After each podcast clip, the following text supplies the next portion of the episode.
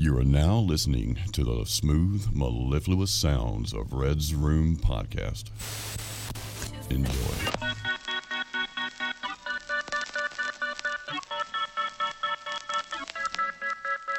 Welcome to episode number 32 of the Red's Room podcast. I'm your host, Red, And I am your co host, Jake.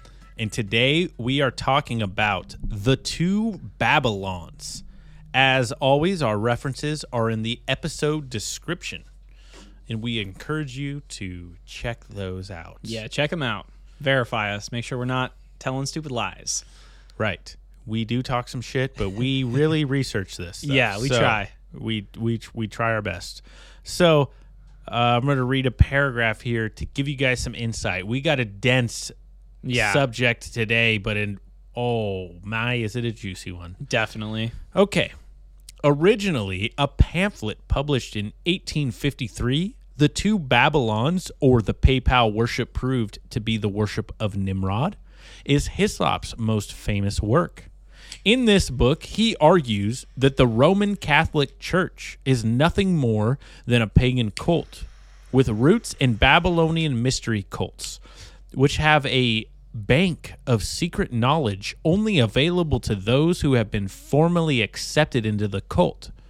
Roman Catholics, Hislop argues, are descendants from early Christians who adopted the Roman religion, descended from the worship of Semiramis, the wife of the founder of Babylon.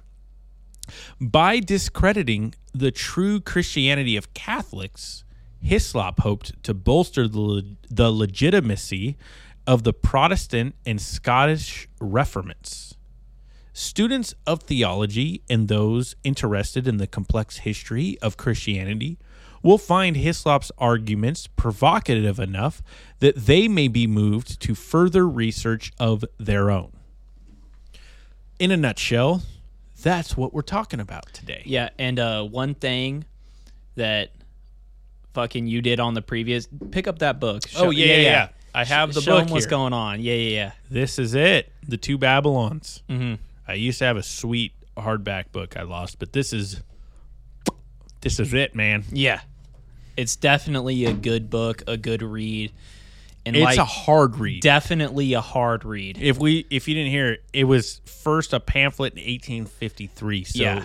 Not only is it like scholarly dense uh, with information, but you have that older style of language of in English. I'm getting I don't know if any of y'all had listened to our it would be two episodes ago, The Mushroom and the Cross, a very dense, hard subject to cover, but a good one, definitely. it's the sacred mushroom in the cross. Okay, the sacred it's so sacred. and the yeah. Um, but yeah, this kind of uh, it's uh similar in some ways. Yeah, uh, definitely reading it and uh kind of the same situation. I got to call myself out here with the sacred mushroom and the cross. I listened to I don't even think I got halfway like I did with the sacred mushroom and the cross. I maybe got about a third of the way through the book and it definitely is a good read or good listen, but it is it's tough to follow along through. But It is. there is some good insight, some good info going on here, and big shout out to Hislop with the the work he did here. awesome work. It's amazing. Definitely. Uh, yeah.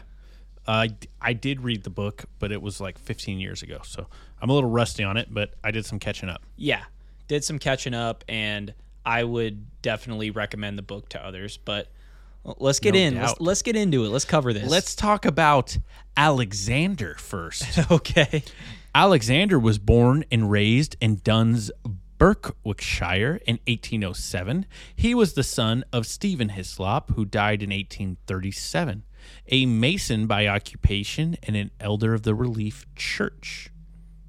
Uh, he was for a time parish schoolmaster of Wick, uh, Caithness.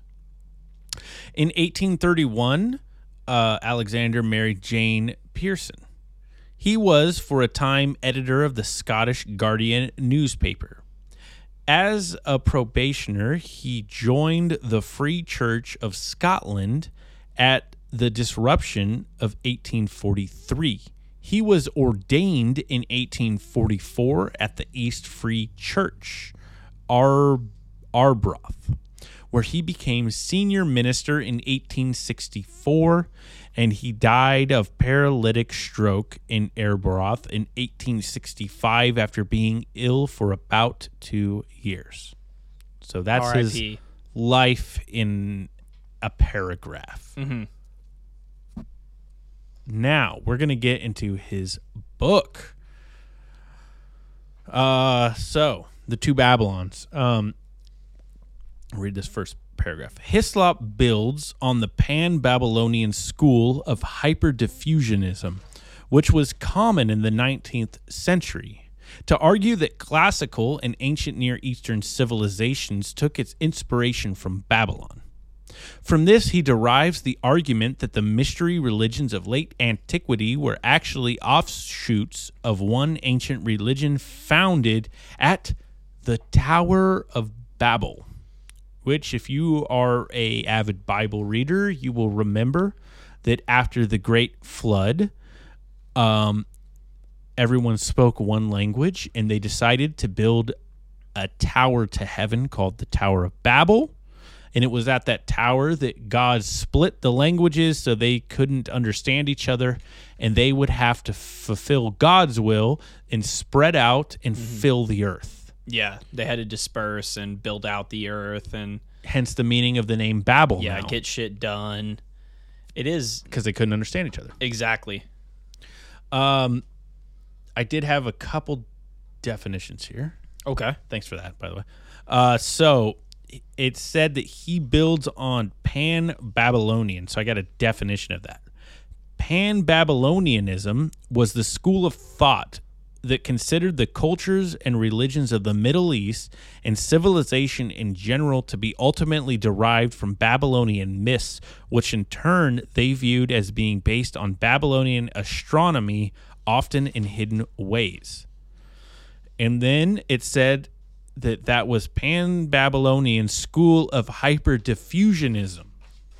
Big word. So, I have the definition of hyperdiffusionism because if you're like me, you had no idea what that meant. Yeah, I have no fucking idea.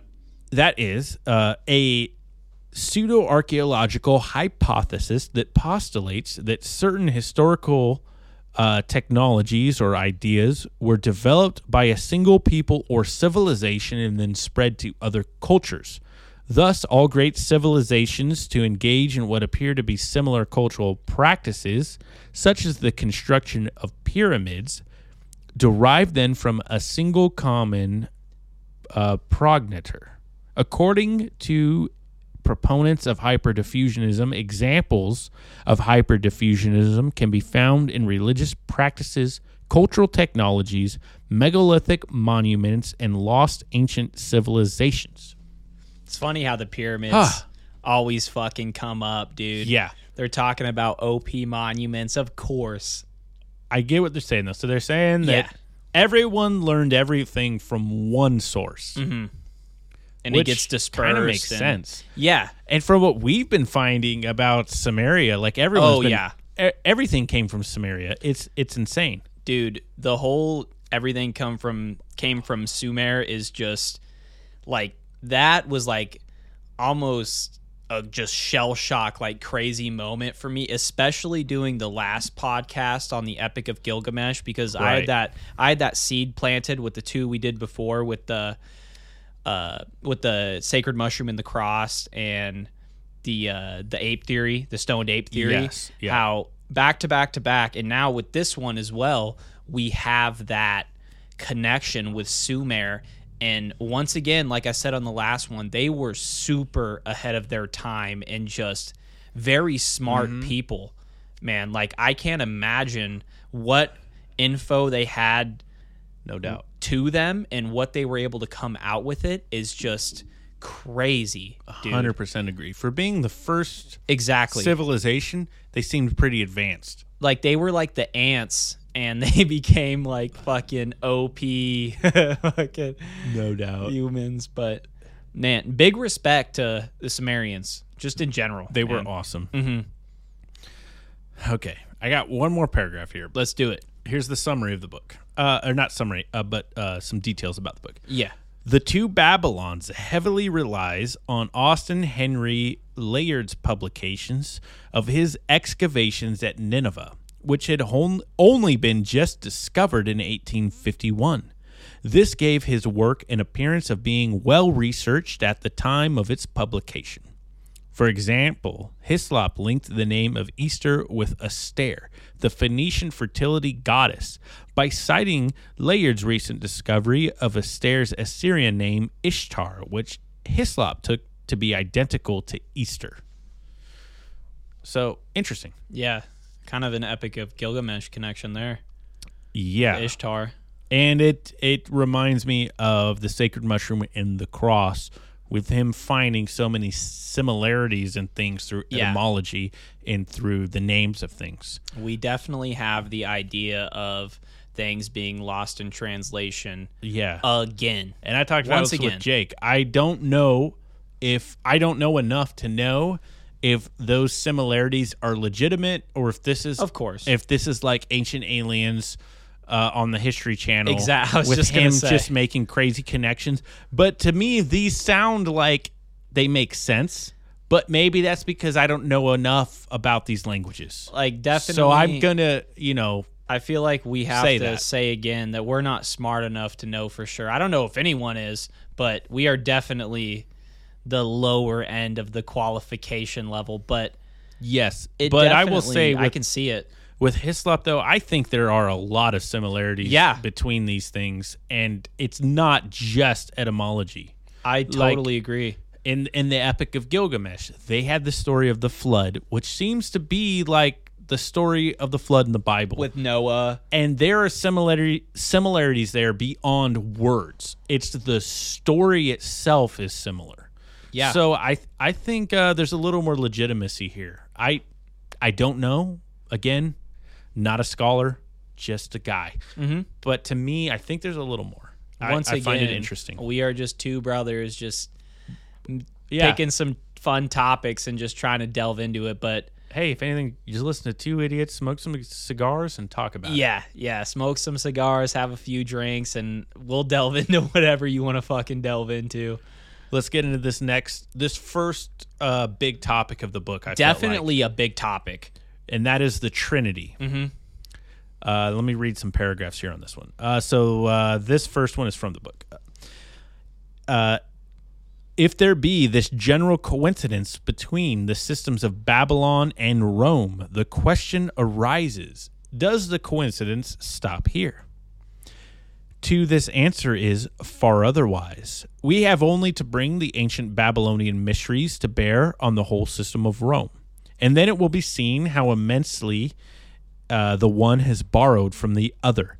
These mysteries were long shrouded in darkness, but now the thick darkness begins to pass away. All who have paid the least attention to the literature of Greece, Egypt, Phoenicia, or Rome are aware of the place which the mysteries occupy in these countries, and that whatever circumstantial diversities there might be, in all essential respects, these mysteries in the different countries were the same. Yep. Now, to unpack that dense paragraph, we're talking about the mysteries, which me and Jake we've talked about in some older podcasts before we had video. But the mystery schools and the mystery religions around the schools uh, were very interesting, and they were in Egypt and Greece that we know of, uh, Rome by extension from Greece, but Phoenicia I didn't know. Okay. That's a new one there. And Yeah. uh, So these were secret religions, basically. weren't you saying too uh we were chopping it up maybe like a week ago or something about this that a lot of these mystery schools you were only allowed to go to one time I know that for sure of mm-hmm. the the ones in Greece and Rome. so we're not saying that over all of them but it's like some of them you you got one shot to go through this fucker and It it was it was more of an experience. It was a once a thing you were to do once in your life. I and feel go like through it. it's not just an experience and I guess maybe I overuse this word too many times, but like kind of a, some sort of a an enlightenment kind Yeah, of. I, I would. Yeah, totally. You know, I totally see what you're saying there. Um, and in Egypt, it was a huge part. Excuse me. It was a huge part of their religion. Mm-hmm. They had an uh, an exoteric and an esoteric uh, Okay. And it was a huge part of the inner esoteric religion was the mystery schools.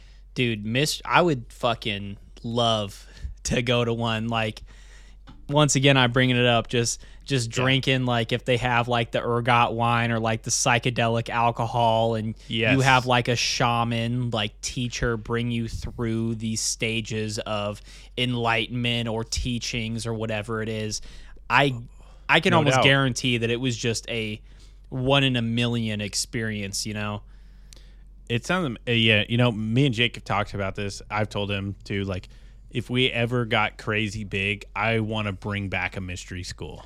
I think it would be yeah that would be fucking cool that would be fucking cool uh, to find some real experts on these on this subject. that Exactly. really bring some authenticity to it, and Yeah, I was Yeah, just gonna say it's we're, amazing. We're you know? not smart enough for that, but No. uh, it's at least me. But uh, there No, is definitely some people out there like, I'm just smart enough to know it's important.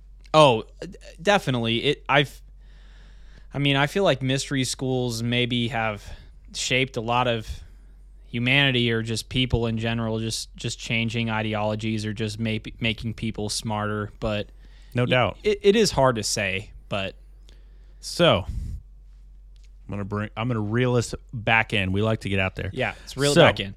That was just the beginning paragraph under this section. So we haven't even got to what this has. to Yeah, and this is the Trinity, right?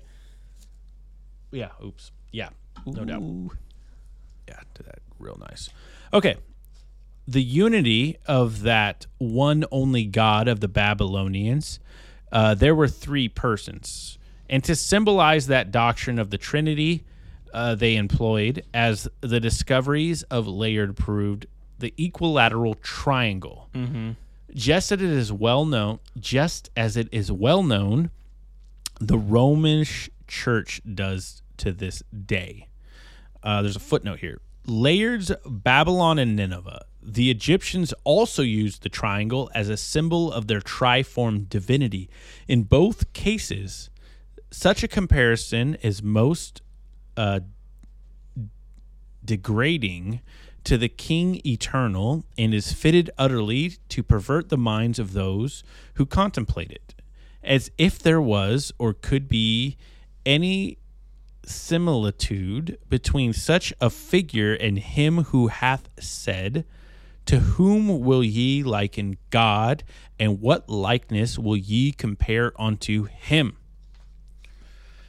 Some dense reading already, man. definitely some dense reading and uh one thing i wanted to touch on is there is multiple names for the trinity i want to say you said the di the divine i, I can't remember I what, you said but there, there's multiple names for the trinity in Oh, no doubt. Yeah, there is. the in the book i thought it was a dope title the triune divinity Oh, I said triform divinity. the Is that what you're triform- thinking yeah. of? Yeah. uh Very similar. Very similar and uh when i was listening to the audiobook version the the reader said triune divinity and i was like yo that's got to be something crazy and i googled it Right. and uh, the trinity just popped up The so Triforce. yeah i want to say it's, it's the same exact thing but i love the title of like the triune divinity or the triform just It, sound- is- it does sound cool. it is a dope title, and like you said, the Triforce. I wonder if they got inspiration from the Trinity. I Oh, feel no. like they totally definitely sounds did. like it.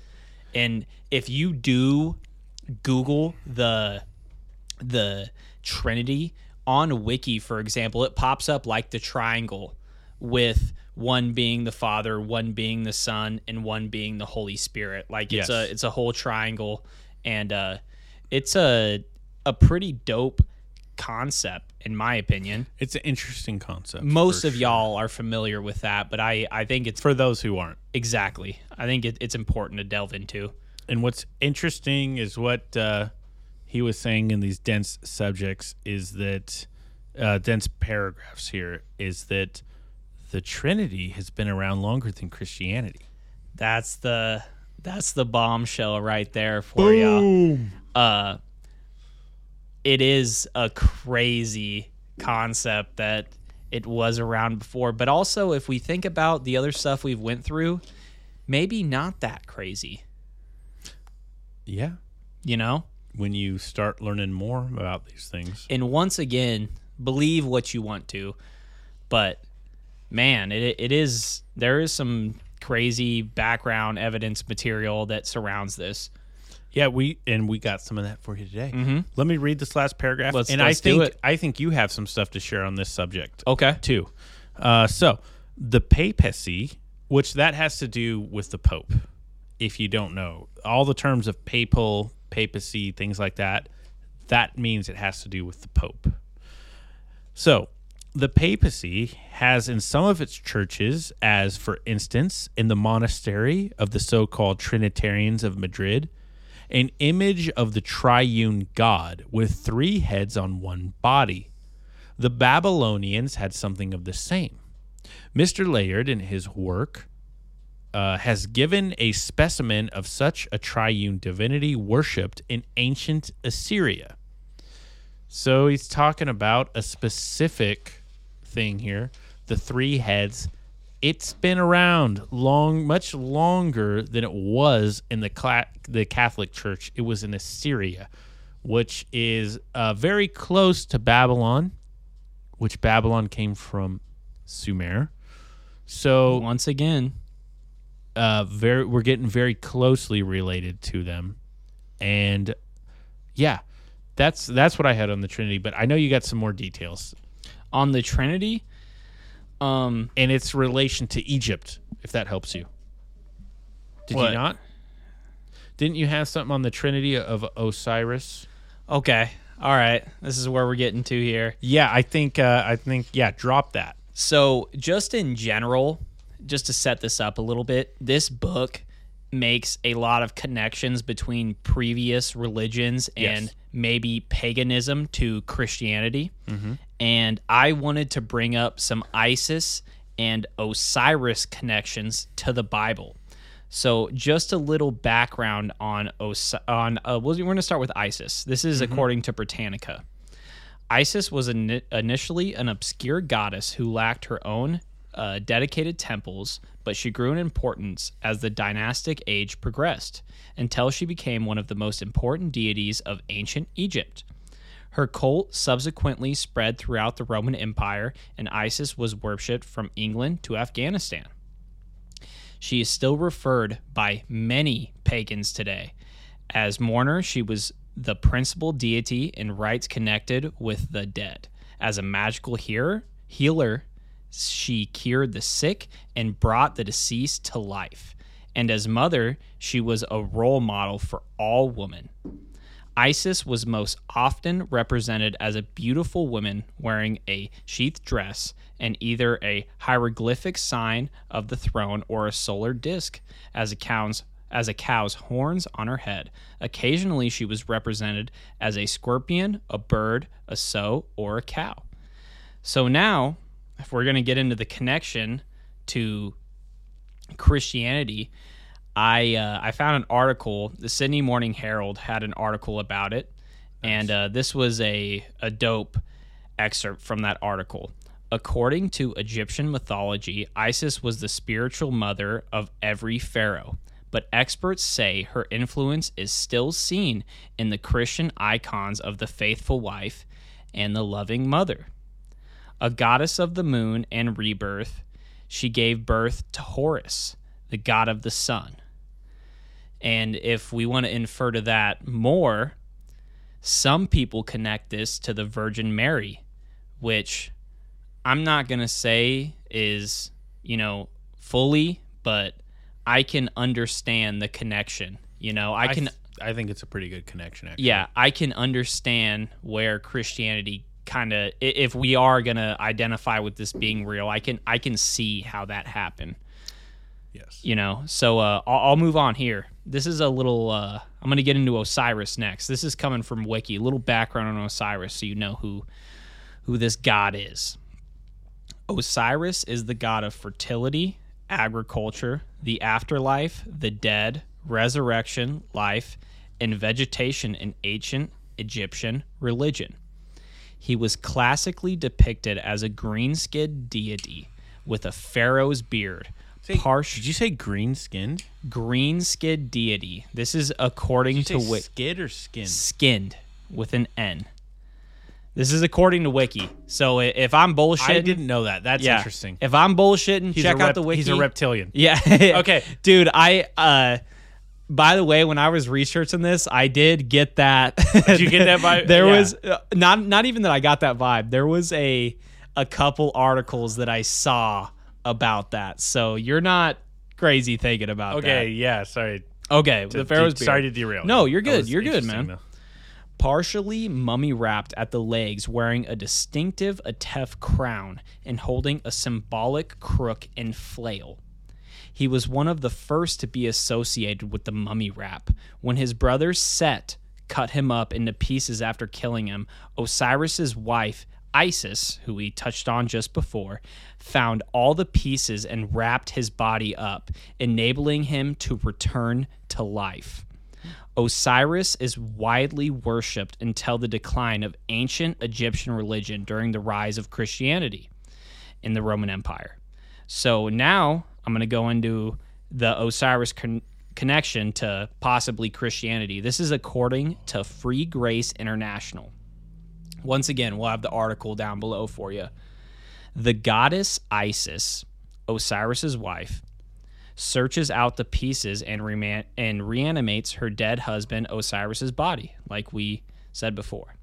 She has sex with him and gives birth to Horus. The Chri- Horus. Horus.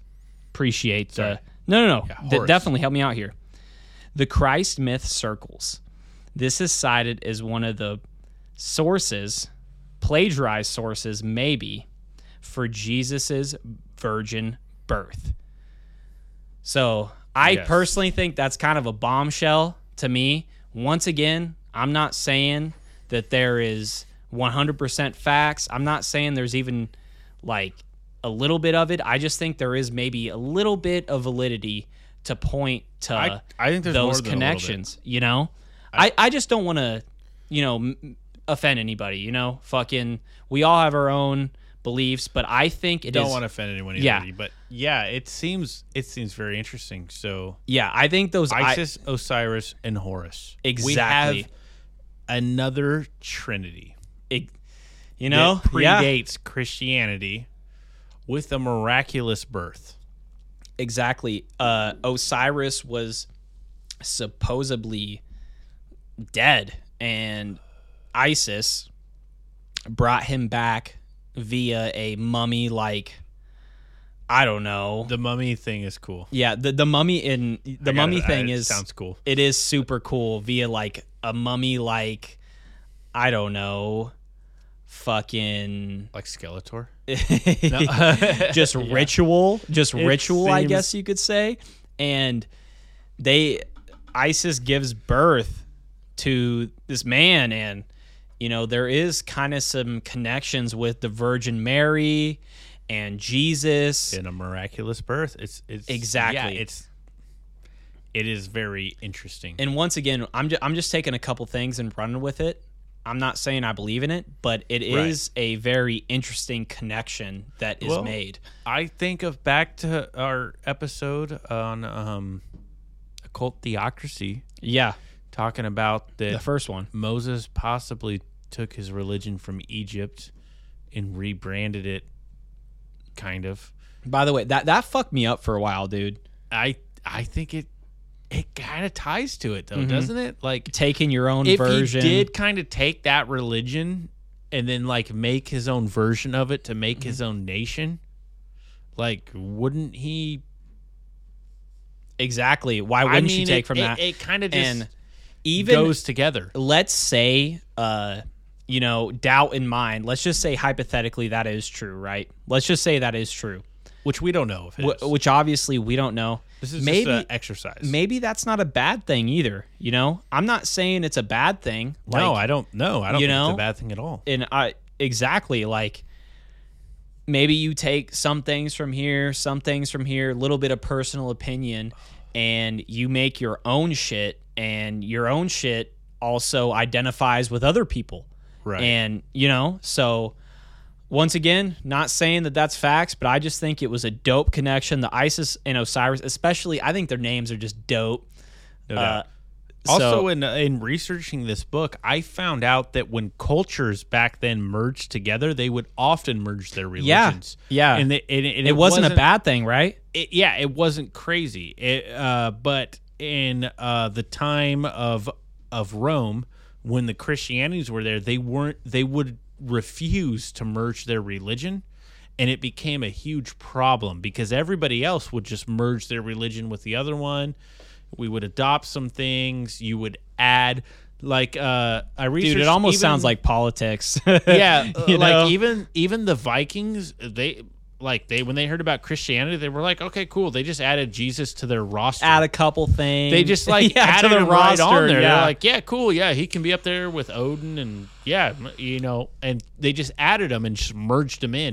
But um, in Rome, the Christians weren't merging. And that was a big problem with all the persecution. So I thought that was inter- interesting, and it just kind of led a lot to like how so many of these different ancient religions just kind of they just kind of go together like the sumerian There's ones definitely- the babylonian ones. definitely. you can see the similarities of them in in the roman and the greek ones like you can see it all just kind of uh you know they got this god he's got kind of a little different name but it's kind of similar and he does the same thing Yeah. and the story's kind of similar Definitely. like it All- just it makes sense it's like you have this religion we have this religion your god is of this well we have a god of that too and they just kind of Definitely. the story together And- and, yeah. now there's more lore to this guy you know and there's more connections than that too. it just it makes a lot of sense Mm-hmm. so um my that's my opinion but no, uh, I I think that was a that was a you expressed that very good. let's continue on with the book though um, the next section i have so we went into the trinity there's some similarities of the trinity uh, the trinity existed before christianity Yeah. We went Uh, to Isis and Osiris. Yeah. Uh, now let's talk about Christmas. Uh, so I got a quote here from. Uh, actually, now pretty much everything's going to be quotes from the books. So I'm going to read you it. a paragraph here from the book. It says, "The festivals of Rome are innumerable, but five of the most important may be singled out for uh, elucidation." Christmas Day, Lady Day, Easter, the Nativity of St. John, and the Feast of the Assumption. Each and all of these can be proved to be Babylonian. And first, as to the festival in honor of the birth of Christ or Christmas, how comes it that the festival was connected with the 25th of December? There is not a word in the scriptures about the precise day of his birth or the time of the year when he was born. What is recorded there implies that at what time soever his birth took place, it could not have been on the 21st of December. At the time that the angel announced his birth to the shepherds of Bethlehem, they were feeding their flocks by night in the open fields. Now, no doubt, the climate of Palestine is not to serve as the climate of this country. But even there, though the heat of the day be considerable, the cold of the night from December to February is very piercing. And it was not the custom for the shepherds of Judea to watch their flocks in the open fields later than the end of October. So we're getting at here that Christmas, Jesus' birth, Yeah. biblically, if we're going with it, could not have been the 25th of December at all, but at the latest could have been the end of October. Definitely. And I feel like a lot of, I mean, a lot of you listeners, if you are listening to us, you are pretty educated when it comes to us. But I had kind of already known a little bit about this, but it was, it was kind of a bombshell to me that fucking, it wasn't Christmas. It wasn't the 25th of December. It's, it's kind of insane that even not just Christians, but normal non-religious people celebrate Christmas on the 25th of December and Yes. it might be bullshit, you know? Well, you, you know what I'm saying, is it- Nick? Yeah, I know what you're saying. I know how it can be a bombshell, but let me read the next. Mm-hmm. Yeah, it's probably not this. too crazy to you, but So, uh, uh, this next paragraph. Uh, by the way, that one was last one was from chapter three, section one. This next one is also from chapter three, section one. let's go. How then did the Romish Church fix on December the 25th as Christmas Day? Long before the fourth century and long before the Christian era itself, a festival was celebrated among the heathen at that precise time of year in honor of the birth of the son of the Babylonian queen of heaven. And it may fairly be presumed that in order to cons- consolate the heathen and to swell the number of the nominal adherents of Christianity, the same festival was adopted by the Roman Church, giving it only the name of Christ. And then I got one more paragraph, Let's do it. also from chapter 3, section 1. This is a this is a big chapter right here. It- yeah, man, there's a lot. and I'm summarizing as best I can. Uh, the Christmas tree, now so common among us, was equally common in pagan Rome and pagan Egypt. In Egypt, that tree was the palm tree. In Rome, it was the fir. The palm tree denoting the pagan Messiah as Baal Tamar, the fir referring to him as Baal Berith the mother of Adonis, the sun god, and great meditorial divinity, was mystically said to have been changed into a tree, and when in that state, to have been brought forth her divine son. If the mother was a tree, the son must have been recognized as the man, the branch. And this entirely accounts for the putting of the Yule log into the fire on Christmas Eve and the appearance of the Christmas tree the next morning. You know, uh, what's one dope thing about podcasts is I feel like I got to throw a little personal experience with the Christmas tree. Let's go. And uh, I was I grew up a Christian. Not gonna say I'm a Christian now, but I grew up a Christian.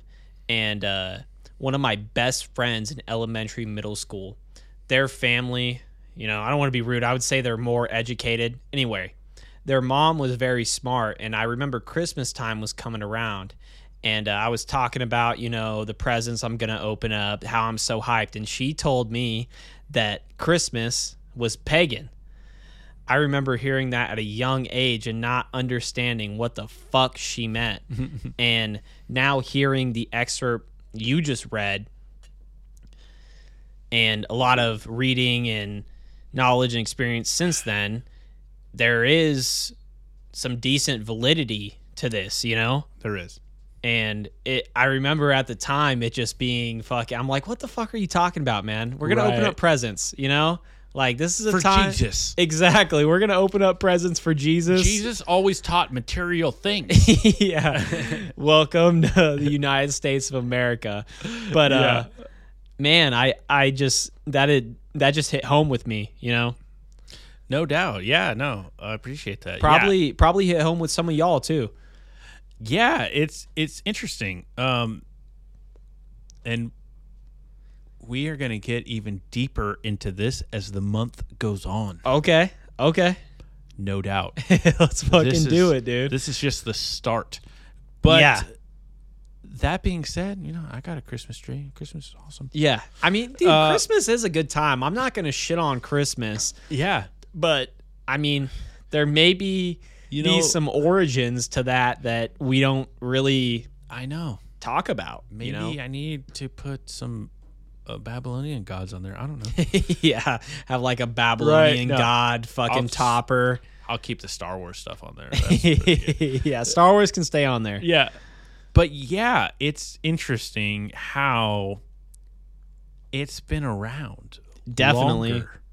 Then we Then want to imagine. Than Christ supposedly walked the earth. It's it was around before that.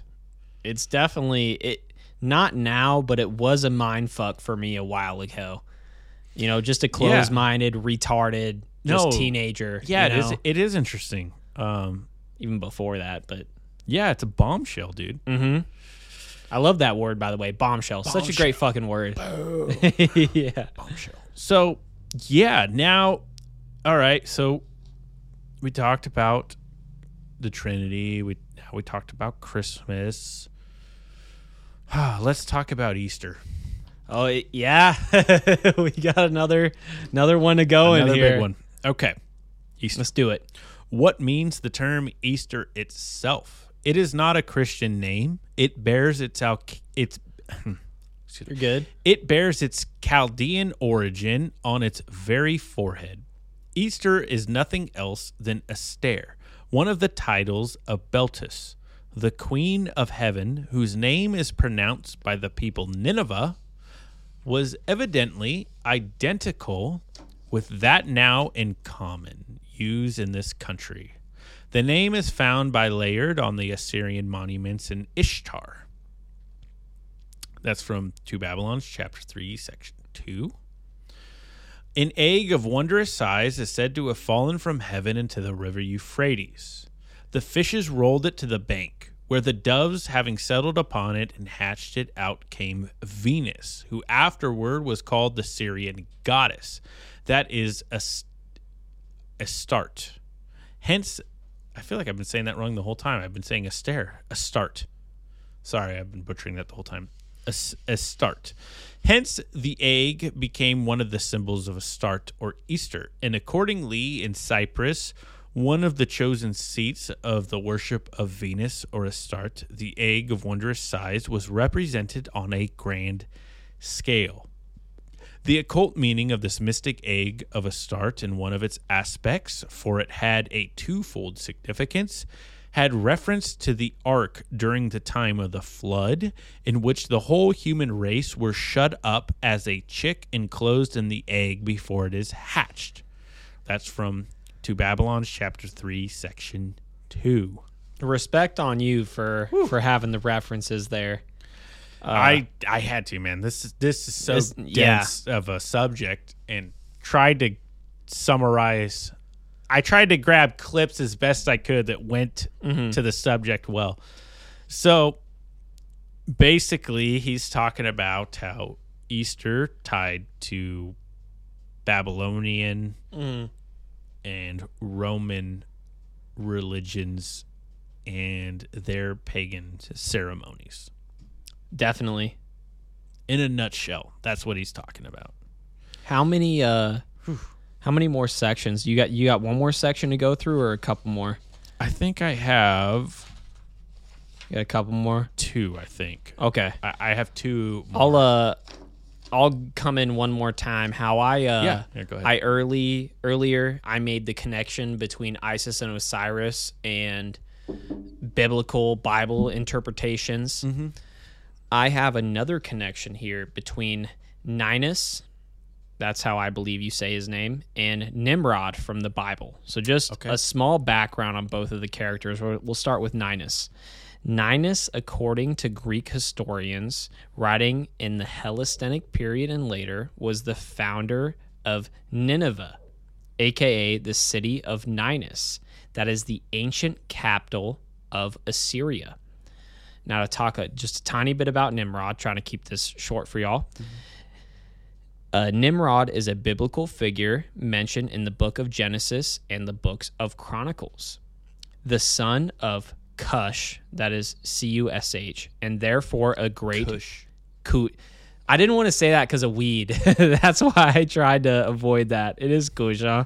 Okay. I, I think in my Okay. biblical studies could Yeah, yeah. And therefore a great grandson of Noah. Nimrod was described as the king in the land of Shinar, which is lower Mesopotamia. Man, you, you got me on this one. Uh. You got me. No, no, no. I, I like want me to hear it. you with the pronunciation? No, I, I like to hear it. We, we'd I- rather the viewers hear the are right. correct. No, we'd, we'd rather have the viewers hear the correct. Now ones. that I corrected you, I feel like someone's going to come back and be like, "No, and no, Jake it's was this. right. You're retarded." Yeah, no, it's this. Anyways, which is okay. uh, lower Mesopotamia, which we know is Iraq. I Yes. uh, I touched on that last episode, but but that's kind of the area where we're in right now. And uh, now if we're going to make a connection like I did with Isis and Osiris before, we're going to make a Ninus and Nimrod connection. This is according to the amazing Bible timeline with world history. Uh, We will have it linked below, like usual. Sounds important. Yeah, King Ninus was first associated with the biblical mighty warrior Nimrod in literature entitled Recognitions.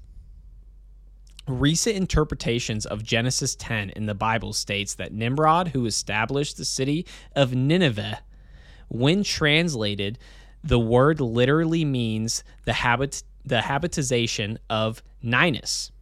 So, is it possible that Ninus is Nimrod, along with that Ninus had the same leadership attributes that is of the biblical Nimrod? That's interesting. I thought I it was wanna, interesting. I want to add something onto that. Let's do it, dude. Add it. Uh, Nimrod in the Bible, the name Nimrod is not his name. It's a title, and we never know his real name. Dude, this is this is why you make such good. So Yeah. maybe that's his real name. Maybe, it's Ninus. Maybe Ninus is Ninus Ninus. Dude, that's cool. I did not know that. Mhm. I I thought that was a good thing to throw in for y'all. Uh, once again, I don't know, but you know, check the resources down below and make your own version of it. But I find it quite compelling. I'm convinced. yeah, dude. No, that's awesome. These- I, I like yeah. that note. Yeah, because we we never know. Uh, we just know the title Nimrod. exactly Like it's a saying that it's kind of you know Dumb. old now, but if you call someone a Nimrod, um, it's just a title. Mm-hmm. So we we never know his real name. That's cool. like you've definitely heard it before. Like if you call someone a Nimrod, you're calling them dumb. You know, Dumb and stubborn. Ex- ex- I feel like stubborn. stubborn, Yeah, yeah. maybe maybe that's a better way to describe it. But uh, yeah, dumb and stubborn. You ignorant know? and stubborn. uh, and maybe w- with these Isis and Osiris connections and these Nimrod and Ninus connections, and then the Christmas and Easter connections that Red went over, like. And then Nimrod was the one who supposedly made the Tower of Babel. He was he was in charge of it. So, dude, it never fucking ends. um, man, that's cool. Thanks for that, man. I'm I'm happy I was able to find that for y'all. I mean, it's not super hard to find, but if once again, if if if you fucking look for it, you can you can kind of find it, you know. No doubt. Okay, guys, I'm gonna move on to the next one because I know we're going kind of long, and we've got a lot more stuff. to Yeah, you got about. this cover. I got one thing more to cover, and uh, You might hit me with one more. yeah, yep, yep. bro hammer. I think uh, I think you will Okay. find this quite fascinating, folks. So, this next section here papacy and paganism. There were two ways in which Dagon was anciently represented. The one was when he was depicted as half man, half fish, the upper part being entirely human, the under part ending in the tail of a fish.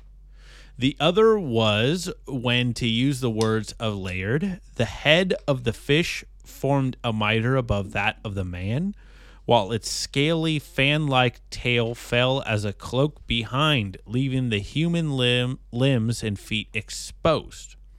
Of Dagon in this form, Layard gives a representation in his last work, and no one who examines his mitre and compares it with the Pope's as given in Eliot's Hero can doubt for a moment that from that and no other source has the pontifical mitre been derived. The gaping jaws of the fish surmounting the head of the man at Nineveh are the unmistakable unmistakable counterpart of the horns of the Pope's mitre at Rome. Thus was it in the East and least 500 years before the Christian era. This is from the two Babylons, chapter 6. Now, I know a lot of that was hard to understand. And if you have the book or if you Google the book, there are some pictures. But for anyone who is conspiratorial and maybe familiar with these things, you might have heard something similar to what I'm about to break down, which is what he just said. So, if you are familiar with the Pope and his hat that Yep. he wears, he wears a hat, a specific hat. Now, if he were to turn sideways, Yeah, if you were to look and you were to see his hat sideways, you will see the point that it comes to kind of looks like the mouth of a fish. it resembles a fish. Yes. Now, that and what Hislop is saying here is the same hat, the same attire of Dagon? the priests of Dagon wore, mm-hmm. representing them to be half fish, half man. Uh, which he breaks down more in the chapter. I just I just took a paragraph apart and and I'm, you know, uh, but that's what's happening here. So it gives a good explanation for the weird hat of the Pope. Uh, I got one more chapter on this, or Okay. one more, sorry, paragraph. I'll have a little bit to add on after you. Okay, cool. One more paragraph. Let me read this. Uh, but there is another symbol of the Pope's power which must not be overlooked, and that is the pontifical. Oh no, no, I'm sorry. This is the next one. So if you have one on Dagon, go ahead, and then I'll go into this. The only thing that I did want to throw in because I had a little bit about him, but you covered that. I have a uh, a a quote from the Bible that uh, not necessarily is about Dagon, but that references Dagon, and this has to deal with Samson. I'm assuming a good amount of you know about Samson, but uh, this is Judges 16:23. Then the lords of the Philistines. Did I nail that? yeah, pretty good. The Philistines. the Philistines gathered them together for to offer a great sacrifice unto their Dagon, their God, and to rejoice, for they said, O God hath delivered Samson, our enemy, our enemy, unto our hand. And uh, we know that Samson fucking destroyed that shit and fucking yeah, no doubt. and and fuck that shit up. But uh, if we are to take that literally, that Samson was in a like Dagon fucking structure, you know, Yeah, like he was pulling down fucking. yeah. So he- Dagon he, was structure. in a Dagon temple. Mm-hmm. Uh, if we'd like to infer, yes, yeah, I didn't know that about the story. That's that's pretty crazy. yeah. Once again, that's Judges sixteen twenty three. If you would like to look it up, that's So uh, it was like yeah. the Dagon uh, priests and the Some uh, OP the, the Dagon biblical followers. guys, like the the Dagon, the the pagans had him enslaved in their temple, mm-hmm. and then he pulled it apart and just crushed the whole temple. Yeah, dude. that's Literally. that's pretty cool. That's insane. I think it's pretty dope. Yeah, I like that. But uh man, uh especially too, like I don't So want that was the god of the Philistines. Was the was Dagon? was Dagon. Yes, he was the god of the Philistines. Um just a little sentence. Okay. I guess just to clarify this, this is coming from the New World Encyclopedia. Gotta love the New World. but uh Dagon was an ancient northwest Semitic god worshipped by the early Amorites and by the people of Ebla and Ugarit. He was also a major god, perhaps the chief god, the chief god of the biblical Philistines. And that is according to once again the New World Encyclopedia. But uh Interesting. Other it makes me wonder sources- if they were yeah. like uh like uh they relied heavily on fish.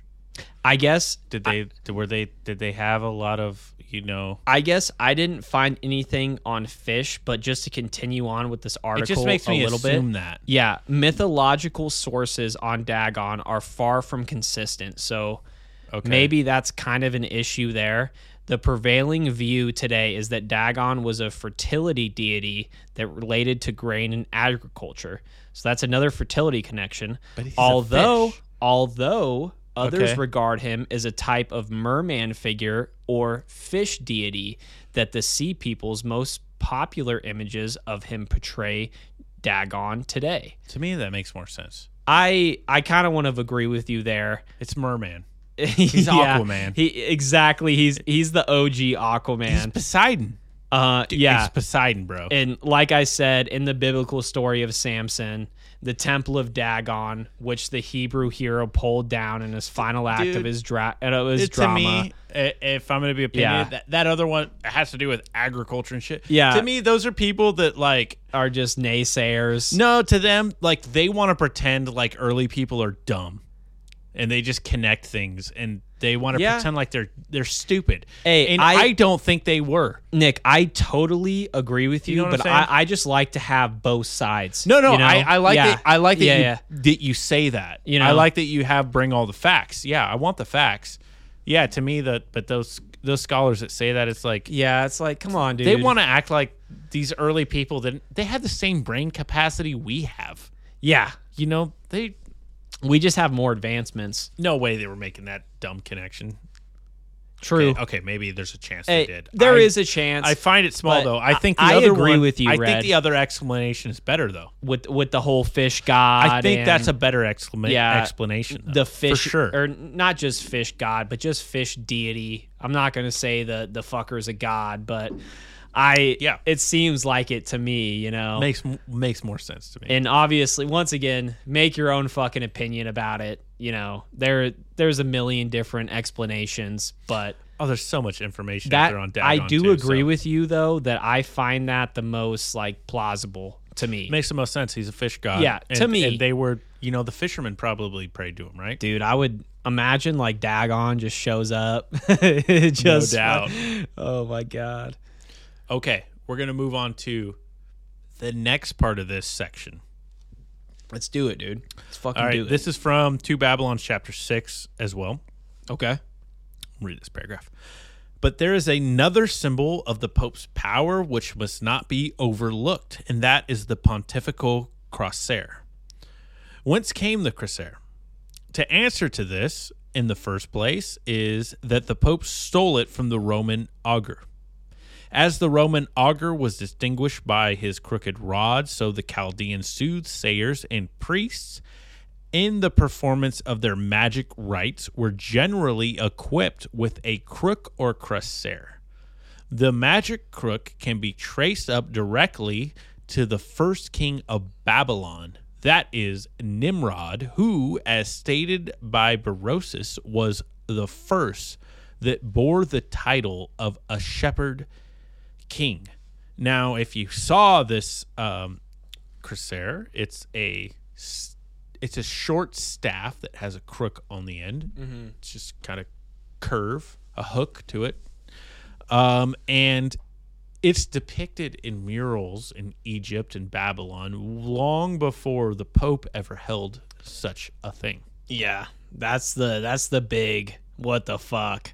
So he's got a solid argument. I feel like here. Uh, It's it's been around. The priest What, essentially saying it's a pagan spear, huh? that uh, a pagan um Originated? magical like it, it's just a pagan thing basically Uh, a pagan yeah. uh relic i don't know yeah, relic. I, I think that's the way to say it right there. A Uh, pagan relic. used in ceremonial magic Used to be OP, maybe lost some of the power. it yeah used to have, now the pope like. now the pope has it and it's supposedly christian but it's it's not it's just not christian No. Uh, so yeah, that was the last detail I had on this this section. And Okay. Uh, You got another section to go over here? I got one last section. It's Okay. long. Uh, one last thing I couldn't find here in this section. I, I know I had found it before. Was about that same symbol being used for the god Tammuz. So I might as well just use this now. Yeah. I, I, could- I couldn't find it good. Let's fucking do it right now, man. We're pulling out the fucking Bible right here So for y'all fuckers. that- And if if you, do know? read the book, he talks about the god Tammuz a lot, and there's tons of connections made to the god. By the way, one thing before I want to before I let you go on here, Mm-hmm. There is information online about Tammuz, and you can probably find what Nick is gonna what Red's gonna talk about here, but oh, definitely. it was kind of tough for me to find this like this shit about Tammuz. I It was kind of tough for me to find the You can relate, right? stuff that I really wanted to find. yeah. Uh, but here we go. He's mentioned in the Bible. In Ezekiel chapter 8, I'm going to read starting in, uh, was it 13? I, I believe this is what uh, eight thirteen of Ezekiel. I'm going to start at 13. Uh, Yeah, this is eight thirteen of Ezekiel in the Bible. He said unto me, Turn thee yet again, and thou shalt see greater abominations that they do. That he brought me to the door to the gate of the Lord, uh, to the Lord's house, which was toward the north. And behold, there sat women weeping for Tammuz. Then said unto me, Hast thou seen this, O son of man? Turn thee yet again, and thou shalt see greater abominations than these. So, Damn. in Ezekiel, it mentions the god Tammuz, which, if you read the book, uh, Alexander Hislop brings up a lot. And I wanted to bring as a side note um, that through this book, it is often talked about the god Tammuz and that the cross Yeah, is first associated with the god Tammuz. Tammuz. Which may or may not be true. I couldn't find enough information to know. That's one thing Red was telling me about too. Like looking at the staff of Tammuz, Tammuz, however however you want to say it. Uh, it was like kind of Yeah. tough to find info about it. Is it hidden? It, are we being silenced? I don't know. Yeah. Well, that was another thing. That same um, staff, that one that has With the crook it, curved bill. the, supposedly the priest of Tammuz used a staff like that, but I, I couldn't find enough information on that to know. Yeah. But also, even bigger is that supposedly the cross worship was originally associated with the worship of Tammuz long before Jesus was ever which alive. Which is fucking crazy, dude. I I couldn't find enough connections to tell you. I couldn't find enough information to say it's not true, and I couldn't find enough information to tell you that it is true. Um, I did find enough information to say for sure, without a shadow of a doubt, that uh, the use of the cross in worship and worship of uh, the cross symbol has been around much longer than Christianity. than Christianity. So that much is true. Whether or not it is for sure associated with Tammuz, I could not find. I wish I could find some definitive Dude. proof, but I couldn't. But it definitely has been around much longer. Regardless, that is a crazy insight, man. Yeah, and especially in Egypt, the cr the worship of the cross was around, uh, as well as the Trinity, which are two connections that are so together. I think, Yeah. like They're they're kind of one to one, especially with Christianity, with the uh, the Father, the Son, and the Holy Spirit. Like, I, I I guess I've been completely overusing this word, but that is a fucking bombshell oh, on yeah. you know just a boom on just Christianity and not only that, you know, I don't I don't want to fucking disrespect any any No disrespect. persons that you know follow Christianity, but there definitely is some insights that can be made that connect to other things like doubt. Yeah, no this. doubt. You know, so it, it's a cool insight. Uh, I'm totally with you. Thanks for agreeing. I, I, you know, I my once again my little retard brain like it, it makes a lot of sense to me, but I think it does. it, it's hard to say, man. It, it, it is hard to say.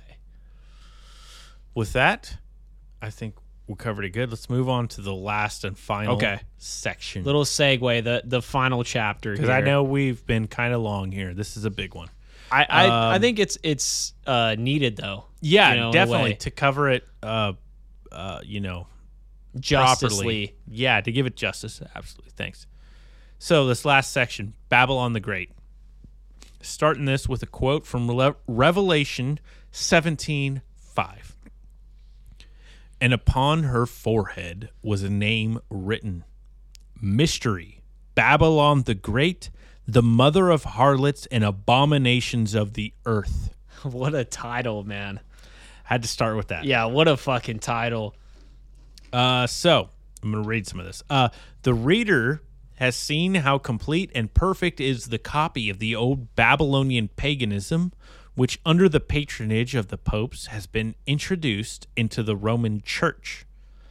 He has seen that the divine, or sorry, he has seen that the God whom the papacy worships as the Son of the Highest is not only, in spite of a divine command, worshipped under the form of an image made as in the days of an avowed paganism by art and man's device, but that attributes are ascribed to him which are the very opposite of those of which belong to the merciful Savior, but which attributes are precisely those which were ascribed to Moloch, the fire god, or Ala Mahozim, the god of fortifications.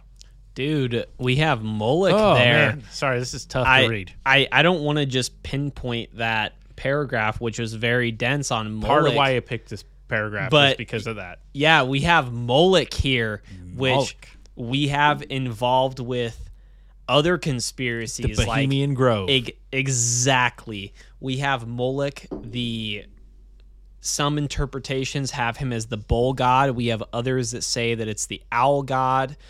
Uh, Moloch is that's pretty top tier, man. Interesting. You know, Not a big connection, but Yeah, of it's an interesting one. I feel like it's kind of a big connection, dude. I think the only connection here that we have is that it's all evil. maybe also maybe uh, to your point, maybe more recency bias biases Mm-hmm. with the uh, with the whole Bohemian Grove. Um, if you haven't watched or listened to our episode or know about the Bohemian Grove, just Yeah. the whole idea of the the Moloch the owl god and sacrificing things to him, uh, mostly effigies of a child or whatever. But uh, man, that is that's fucking crazy. I didn't find anything about that. It w- it's just a it was just a passing reference. And the the only real reference is that they're pagan. But it was uh Still, it was cool. man. I wanted to touch on it cuz Yeah. because of that. Yeah, okay, it's fucking cool, man. no doubt. All right, I'm going to read some more. Okay, Um back on track. the the tough reading. I'm gonna do my best, guys. Um, he has seen that about the very time when the Bishop of Rome was invested with the pagan title of Pontifex, the Savior began to be called Ichthys, or the fish, thereby hmm. identifying him with Dagon, or the fish god, and that ever since advancing step by step as circumstances would permit, what has gone under the name of the worship of Christ has just been the worship of the same Babylonian divinity, with all its rites and prompts and ceremonies, precisely as in ancient Babylon. Lastly, has he has seen that the sovereign pontiff of the so-called Christian Church of Rome has so wrought out the title bestowed upon him in the end of the fourth century as to now dignify as to be now dignified as for centuries he has been with the very names of blasphemy originally bestowed on the old babylonian pontiffs this is from the two babylons chapter 7 section 2 now By the way, I love how you're including the fucking where it's at. Oh, man. thanks, man. I'm trying. So I thought what was cool about that is he's talking about the fish god Dagon Yeah, being um, reused as Christ, which if you have ever seen anybody with a fish bumper sticker representing Christ, you now can see uh, the reference being to the fish god Dagon. dude. I feel me. like Dagon's got to be OP, dude. Like he's fucking broken. Yeah, dude, he was important. he was fucking important, he was man. fucking important, dude. man to them fish was life so yeah uh it's easy to see how like the worship of that fish god carried on and was just kind Exactly. of merged in with christ Definitely, it is. It is a super fucking cool insight to me. Like, I mean, I feel like I always, in a lot of these podcasts, I kind of say how I am just fucking stupid. I didn't know who Dagon was until Red fucking told me about him. And no, he's an OG dude, way he, back. He is an OG. He's been man. killing it. and I hope some of y'all didn't know either. Maybe making making myself feel a little bit better about me. But uh, man, like, what an insight! No, man, I thought that was a cool one. That Yeah, I I appreciate no, it. I'm glad Red, you liked that it. that was a really good one, man. All right, I'm gonna hit you guys with the last paragraph All I right. got on this. Fi- final sayings right here, guys. Clear the throat. If anyone can prove that the Pope does not assume all the prerogatives and bear substantially all the blasphemous titles of that Babylonian beast that had the wound by a sword and did live, if it can be shown that the Madonna that has so recently, with uh, one consent been set up is not in every essential respect the same as the Chaldean image of the beast. They may indeed afford to despise the threat threatening contained in these words. But if neither the one nor the other can be proved, and I challenge the strictest scrutiny in regard to both, then everyone within the pale of the papacy may well tremble at such a threatening.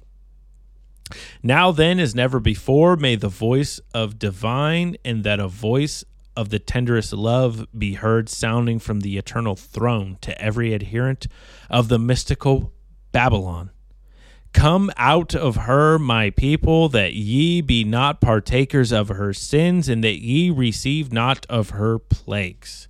That is from Two Babylons in the conclusion section What a bar, man. and that last line he definitely he quoted from revelation Yeah, yeah, yeah, definitely. so he basically is saying here that he proved the papacy to be the second babylon that is spoken of in revelation and that he challenges anyone to prove it otherwise Yeah.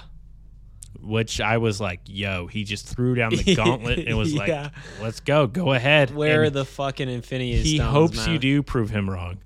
But man, I thought that was cool. Yeah. Uh, I'm not Fuck, saying dude. I don't I'm not saying the Roman church is the second Babylon. I don't know. But of course, we don't we don't know. it was an interesting book. The way he talked about it was cool. And uh, I think he had some really good knowledge and insights on some things that uh, I think uh, deserve further digging into. Definitely respect. Uh, what is his name? Hi- Hislop. Yeah, Alexander Uh, Hislop. Fucking what a G, man. Just a, totally ahead of his time. I feel like, Yeah, man. especially I, being in I the, think the uh, later 1800s. Like, You know, a lot of people wanted to discredit his work, but I think for the time, what he did was amazing. And uh, I think a lot of it is still relevant and and should be dug into more. And maybe we find uh, that some of these things aren't as accurate. mm, But um, I think the truth is important, and we should dig into it. definitely. So yeah, um, that's the way I got to wrap it up. Um, you got anything else you want? I to got one more thing to throw in. do it. uh, definitely not a crazy insight, but uh, during the the listening, when I was listening to his book, he brought up the uh, Kronos, the god Cronus or Kronos. okay. Uh, sometimes it's spelled U.S. and sometimes it's spelled O.S. So, and sometimes it's spelled with a K instead of a C. So, Yeah. who knows what is the right way to say it? But th- this is just kind of fun for Okay. me. For yeah, me. yeah. Throw it out there. Let's let's hear it. Uh, in ancient Greek religion and mythology, Kronos, Kronos, or Kronos, that's one with a K, one with a C, was the leader and the youngest of the first generation of the Titans. okay. The defined descendants of the primordial Gaia, aka Mother Earth, and Uranus, aka Father Sky.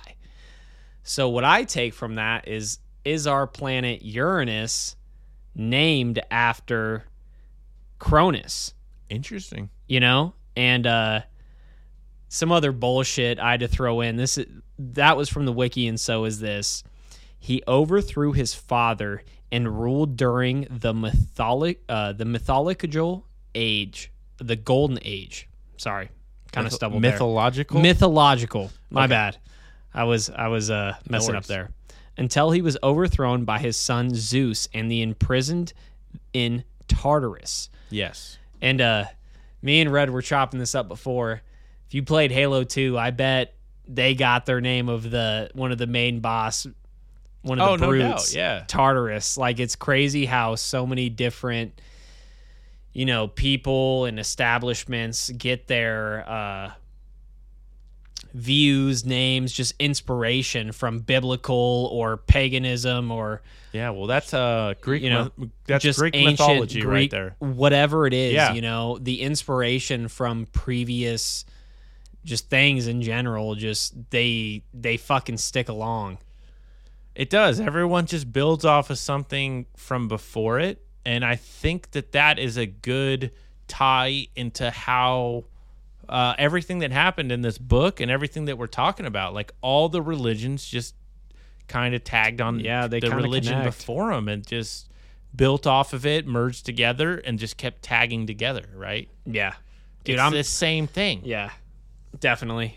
I, I'm pissed. I I, I think that's a good. yeah. Uh, that was a good uh, point there to bring up there and just a little fucking throw out there at the end. Just something to throw out there. Yeah, I like I'm- it. Yeah, I'm sorry I mispronounced mythological. I don't know why. It was just a it was just a mental block. No there. worries. Dude, I- you got me with the help. Though. When I when I get in some of these readings, dude, and I hit some of the big words, I'm so focused on them that when I go back to another word I know, I Yeah. chop it up sometimes, and I'm like, shit, I was I was overthinking it because Yeah. I was trying to hit these words. I didn't know. exactly, Like, exactly, dude. No big deal, man. Don't don't feel bad. But So, uh, yeah, I Yeah. Uh, I'm happy I threw that in at the end. Fucking, I like uh, it, dude. You got anything Appreciate else you want to throw in? Just insights or anything? no, dude, I'm I'm exhausted on the Yeah, subject. I think I'm I, fucking uh, tapped out. I'm so tapped out on this one. It, Uh. it was it was big and deep, and this is this might be our longest episode, Dude, Uh, this was a fuck. I so- didn't. I knew this was gonna be long, but I didn't know it was gonna be this fucking long. Oh dude. yeah, I I hope you guys like it. Uh, Yeah. drop us some comments. Let us know more if uh, you know we appreciate it, and, and we love more follow ups and more direction on the on ways to go in the future. So uh, till next time, I'm Red. this is Jake. Thanks for listening. See ya.